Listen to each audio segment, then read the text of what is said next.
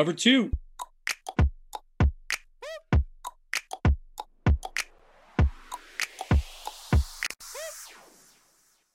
Welcome everybody to the Cover Two Fantasy Football Podcast. Like always, I'm here with my man Human. How's it going, Human? Hey, Will, how's it going, man? I'm excited to be back. Uh, we're talking some post draft, and we can like start figuring out some ADPs and maybe start mock drafting very soon. Very, very, very true. But just remember, uh, before we get started, that we are on Apple Podcasts, Google Play. Uh, we also on Spotify, so check us out, download, subscribe, and do all the fun things. Yeah, push all those buttons, like we say. Uh, you know, like, rate, push every single button. Well, let's get into a, a couple of things that you know we want to know about the veterans. We did the rookies last week, um, but what are some guys that you are uh, not liking after the draft? Yeah, so what we're doing today, Will, is we're going to go over some of the guys that are non rookie fantasy players that were either positively affected or negatively affected by the draft. Uh, and specifically, we're going to talk about guys that we like, dislike post draft. And uh, which category are we going to do first here? Oh, we're going to do the ones that we don't like. Okay, so let's alternate. I'll throw one out there, then you throw one out there, and then I'll mention if I've got him or not. Sounds like a Uh, the first guy that sticks out to me right away is James Robinson. Uh, I know we talked about this during the draft recap episode. To me, I think his fantasy value took a massive, massive hit. Uh, he was one of the top running backs last year. Uh, probably could have gotten him with some value if you're a dynasty owner, especially, and you you're, you're planning on keeping on J- keeping James Robinson. That's blown out the water. Uh, the arrival of Travis Etienne, I believe, is going to just devastate his fantasy value going forward, and he's one of my guys that I don't like going forward. Yeah, I mean he's on my list as well. Um, and you know, just everything that you said, he he does and is going to play. So it's really more not is his value going to be hurt, but who's going to be the value each each week. Um, he could have that week in which he surprises you, he has that 20, 25 point week, but you just don't know what uh, he's going to have each and every week. And uh, going to somebody else um, that got really hurt this in this draft, of course, was Hayden Hurst. Hayden Hurst got drastically hit, obviously, because Kyle Pitts is there, and you're not taking a, a tight end at four if he's not going to be your man at tight end. So Hayden Hurst, you know, not as fast. Um, you know, is stronger, more probably of a pass blocking uh, tight end there. They might play the two tight end sets that we talked about earlier, uh, but you know, it, it is going to be Kyle Pitts' time. And uh, I had Hayden Hurst on my list of hates also, and I just knew you were going to bring him up because of your uh, your absolute infatuation with Kyle Pitts, who has taken over the mantle from Blake Bortles from you. Uh, so I kind of knew you were going to mention him, but he was definitely on my list. Totally agree with you. I think he was someone that, with a healthy Matt Ryan, was a viable option in a really muddy tight end landscape. And now he's completely going to be irrelevant with Kyle Pitts there. So that takes me to one of my next guys, and that's going to be another running back. And this time I'm traveling to Denver with Melvin Gordon. I think the arrival of Javonte Williams, I think both you and I praised Javonte Williams and thought he is going to be a pretty good, great pick from this draft, a pretty great running back prospect that comes out. And I think that's really going to hurt Melvin Gordon's value. It's going to be one of those running back by committee things, but Denver is not going to be married to Melvin Gordon after this year. They, there's already some issues with off-field issues going on where he's got a couple strikes against him, and I, I think they drafted for the future. And Javonte Williams could have some great value this year, uh, but I don't think he'll pay off till down the road. But I think we're going to see a major decline in Melvin Gordon's output this year. Totally agree. And I'm going to go off the spectrum a little bit. You know, it was after the draft, but it was actually before the draft in a way. And we had, of course, Hunter Henry and Jonnu Smith, two amazing tight ends uh, that are now playing in the same system. Um, both of these guys were probably top tens uh, in the tight ends, which obviously we know is a desert when it comes to fantasy value. But you need one of those guys to play each and every week, and now you just lost one of them each and every week because they're just not going to go out and get you those 20 points, you know, breakout games. It might be a good 10 point or 12 points, but you don't know who's going to have the big game. So the Patriots did well football wise, but they kind of killed you fantasy wise. I agree with that. That was some of the things, or one of the things that I came across while taking a look at how all the pieces fit after the draft, and I think you're spot on with that. One of my next players, I I went into the draft really loving, and I came out really not loving, uh, and that's Tee Higgins with Cincinnati. I think he had that, he developed that great rapport with Joe Burrow I know there were some question marks as far as Burrow coming back healthy, if Higgins would pick up where he left off.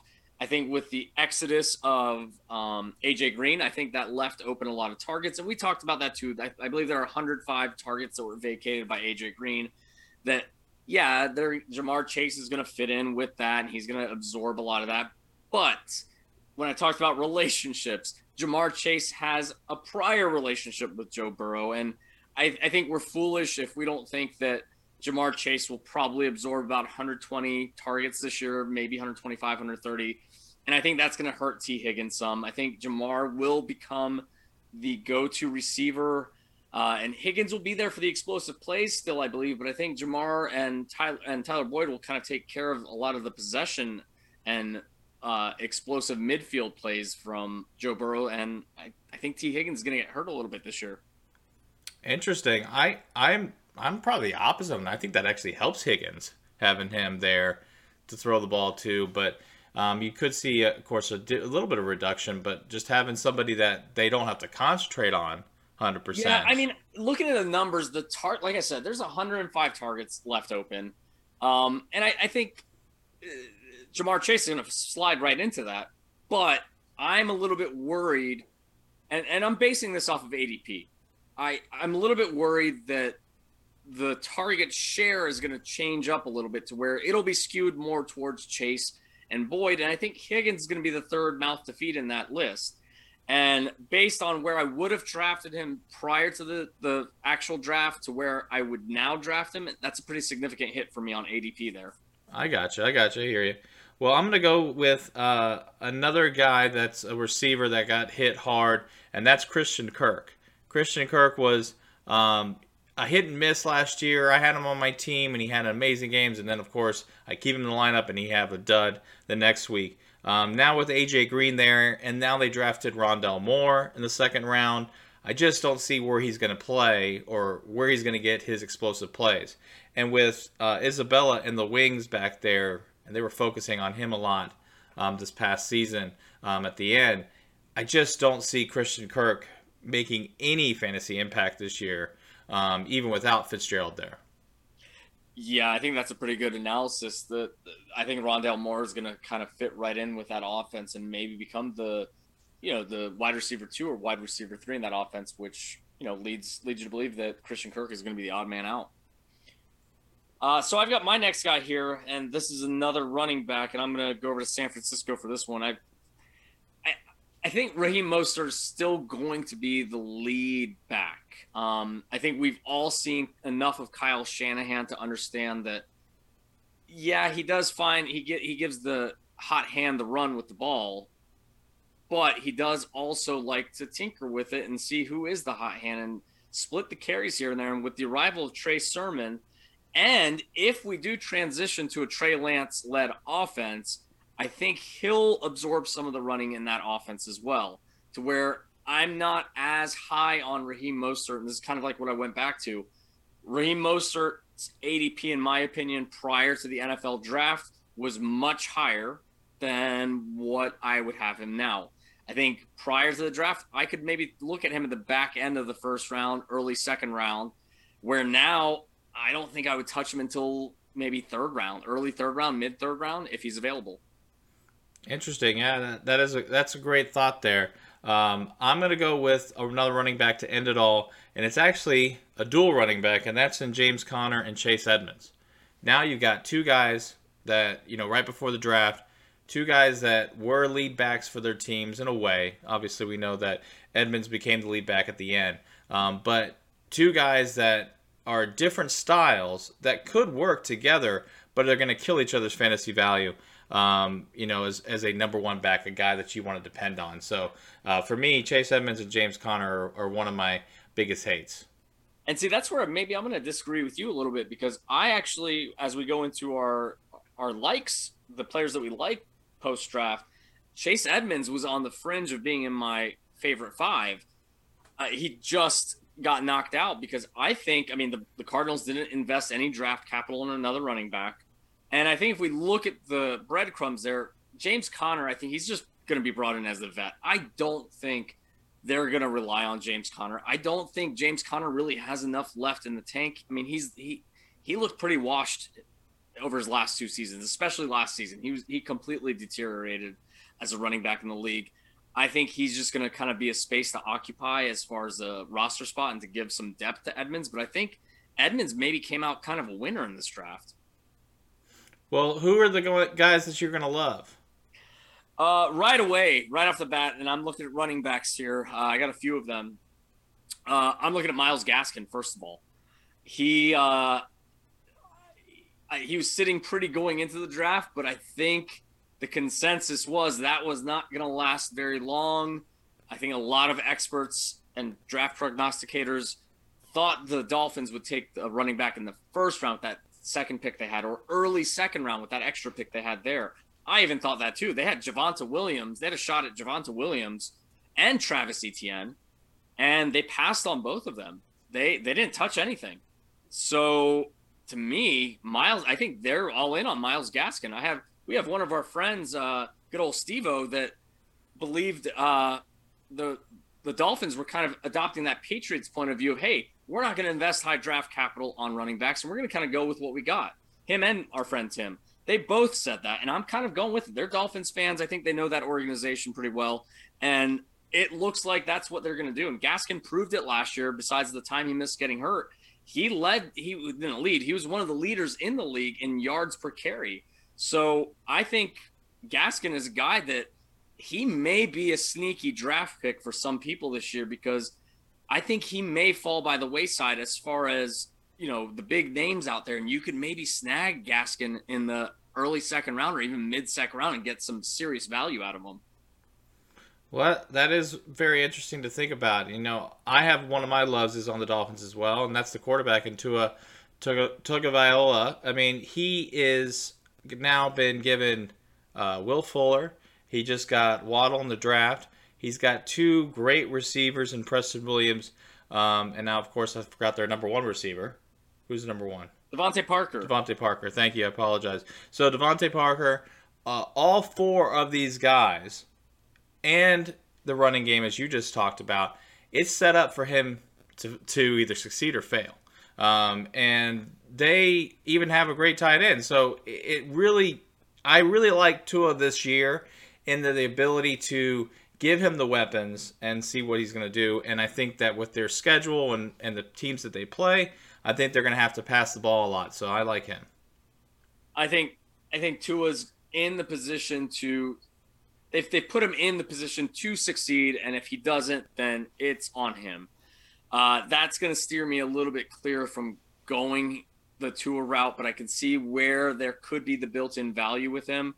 And you know, talking Alabama quarterbacks, rookie or second-year quarterbacks, I almost went with Jalen Hurts in my list, and I've had that crush on him this entire uh, season who acquired another Alabama wide receiver, but I don't have him actually in my top five, surprisingly, probably to you and our listeners out there. Uh, but I do have Mike Davis in here because, similar to Gaskin, I thought for sure Atlanta was going to address the running back position in the draft at some point, and they really didn't. And we're left with Mike Davis on a pretty great offense that is capable of scoring lots of points and coming off a year where Mike Davis, you know, showed he he had something, I think he's a guy that kind of like Gaskin, you can probably get some value out of him late second round, early third round. You know, if you're going to go running back, running back, wide receiver, or I'm sorry, running back, running back, running back, wide receiver, or if you want to maybe grab one of those uh, high premium wide receivers early in the second round, take Mike Davis as a third round running back. Yeah, you know, you I, I can't believe that you're not talking about Jalen Hurts, and then of course you go after my guy, Mike Davis. So look at you. Um, but I'm going to go with a running back um, as well in Chicago and David Montgomery. Not so much for the additions, not additions, but to actually have a quarterback that I think that they are going to go with. I think that you are right. I think that with going up to Justin Fields, I think they're going to use him as their starting quarterback day one. And that's going to help his value because, as you saw from Ohio State, they play action a lot. It's going to give Dave Montgomery some lanes when they do run the ball. Um, and him and his, his mate, Allen Robinson, both of them are going to get big fantasy ADP, ADP pushes this year based upon just the quarterback coming in. And that is a perfect segue into my next person because I took uh, the Montgomery teammate that you mentioned, which is Allen Robinson. Uh, probably one of the most undervalued, underappreciated wide receivers of the last three years in the fantasy world. He finally, finally, after all these years in Chicago and Jacksonville, without an actual legitimate quarterback, not throwing any shade on Blake Bortles to hurt your feelings, but not an actual legitimate NFL caliber quarterback. And now he's got Justin Fields coming in and we're going to get to see the full potential of Allen Robinson here. And I think he's one of those guys that, again, he's not one of those big name premium wide receivers that you can probably get some great return on with ADP value. Uh huh. Okay. So this is just a, a taking out Blake Bortles episode, I see. well, I want to talk about another quarterback going into Blake Bortles um, that uh, is going to have a breakout year because he has nobody walk, watching over his shoulder, and that's Justin Herbert. Herbert was a starter last year because of that incident, um, and now he is the man. I mean, they have Chase Daniel backing him up, the backup of backups. Um, and so I feel like Justin Herbert's going to have the ability to to now at least be able to stay in the pocket when they got the, the best one of the best offensive tackles in the draft. And then, of course, you got Mike Williams and Keenan Allen. I think Mike Williams is going to have a really good year this year. He's never been healthy. And of course, that's the biggest issue with Mike Williams. But if he is, he could have a great year with Keenan Allen. And of course, Herbert, that means he's going to have an amazing year. I like that. You're taking me by surprise with some of these. Uh, I'm going to stick with a wide receiver here, and I'm going with A.J. Brown in Tennessee you know, we we talked about it in some of our free agency episodes with the departure of Corey Davis and Jonnu Smith.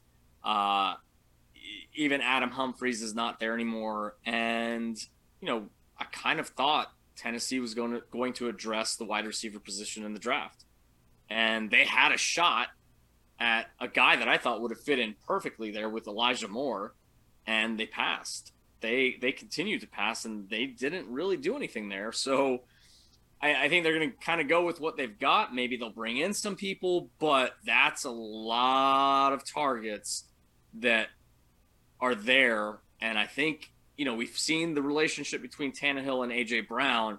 And I think we might see that just kind of to the, you know, exponential growth here with that. Because without any other viable targets there, I think AJ Brown may kind of evolve into someone that's that's one of those target heavy receivers there. While you do still have a Derrick Henry led offense, and it's going to kind of go with him. I think AJ Brown's going to absorb a ton of those targets. No, I, I do agree with you there. I mean, um, I'm a big AJ Brown fan. I am worried with the ability of other people on each side to give him some cover. Um, but he showed last year when he was healthy that he was the best receiver um, not on that team, but in that division. And so I I think that he will he'll succeed more now knowing that he's the man, and I think Tannehill was at, will as well.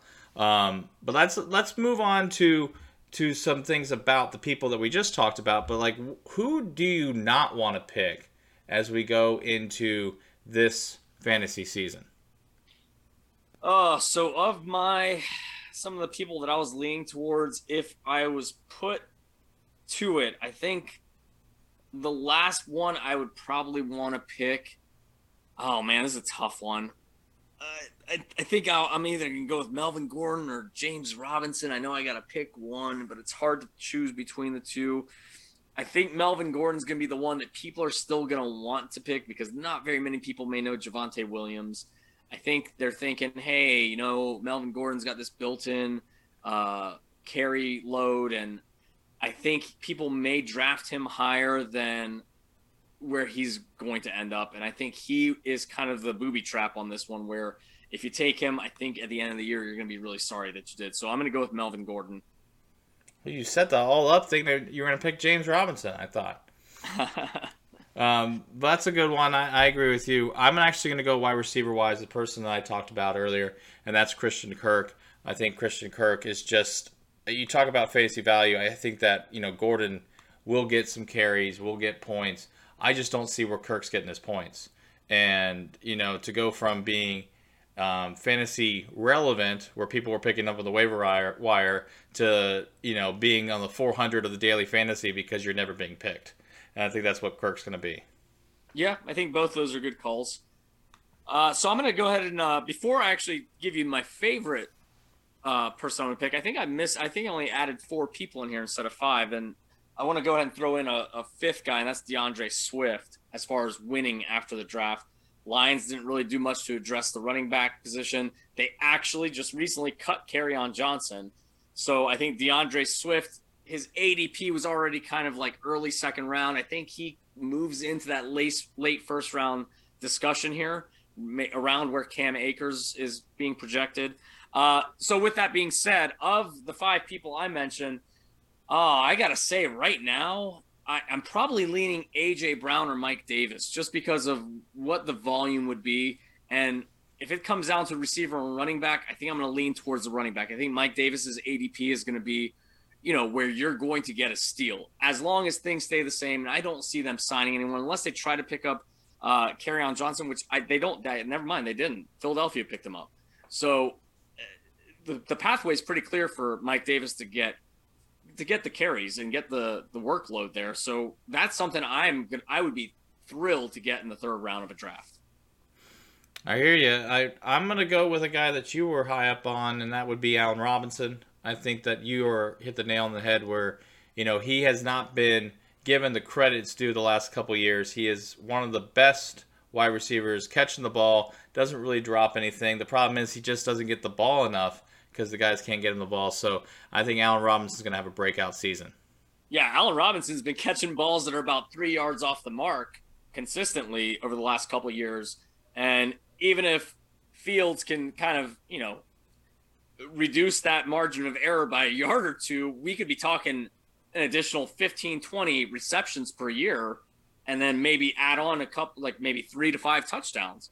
And that, that that's extreme uh, return if you if you're able to get them in a certain spot. Well, you know, next week we are going to go and do another mock draft, our first real official mock draft of the fantasy season, and we're going to go through it together with you, uh, compete against each other, but more break it down this next time because it is really that first mock draft. Yeah, this is going to be the first one that kind of sets the tone. We're going to get a good idea of where uh, players' ADPs are and how those are going to evolve over the course of the next couple months. But like always, make sure to subscribe, like, download, do it all um, at Apple Podcasts, Google Play, and of course Spotify. You can check us out also on YouTube. Yeah, you guys have a great week, and we look forward to talking to you and getting together and chatting some fantasy football next week. See you guys later. Cover two. Cover two.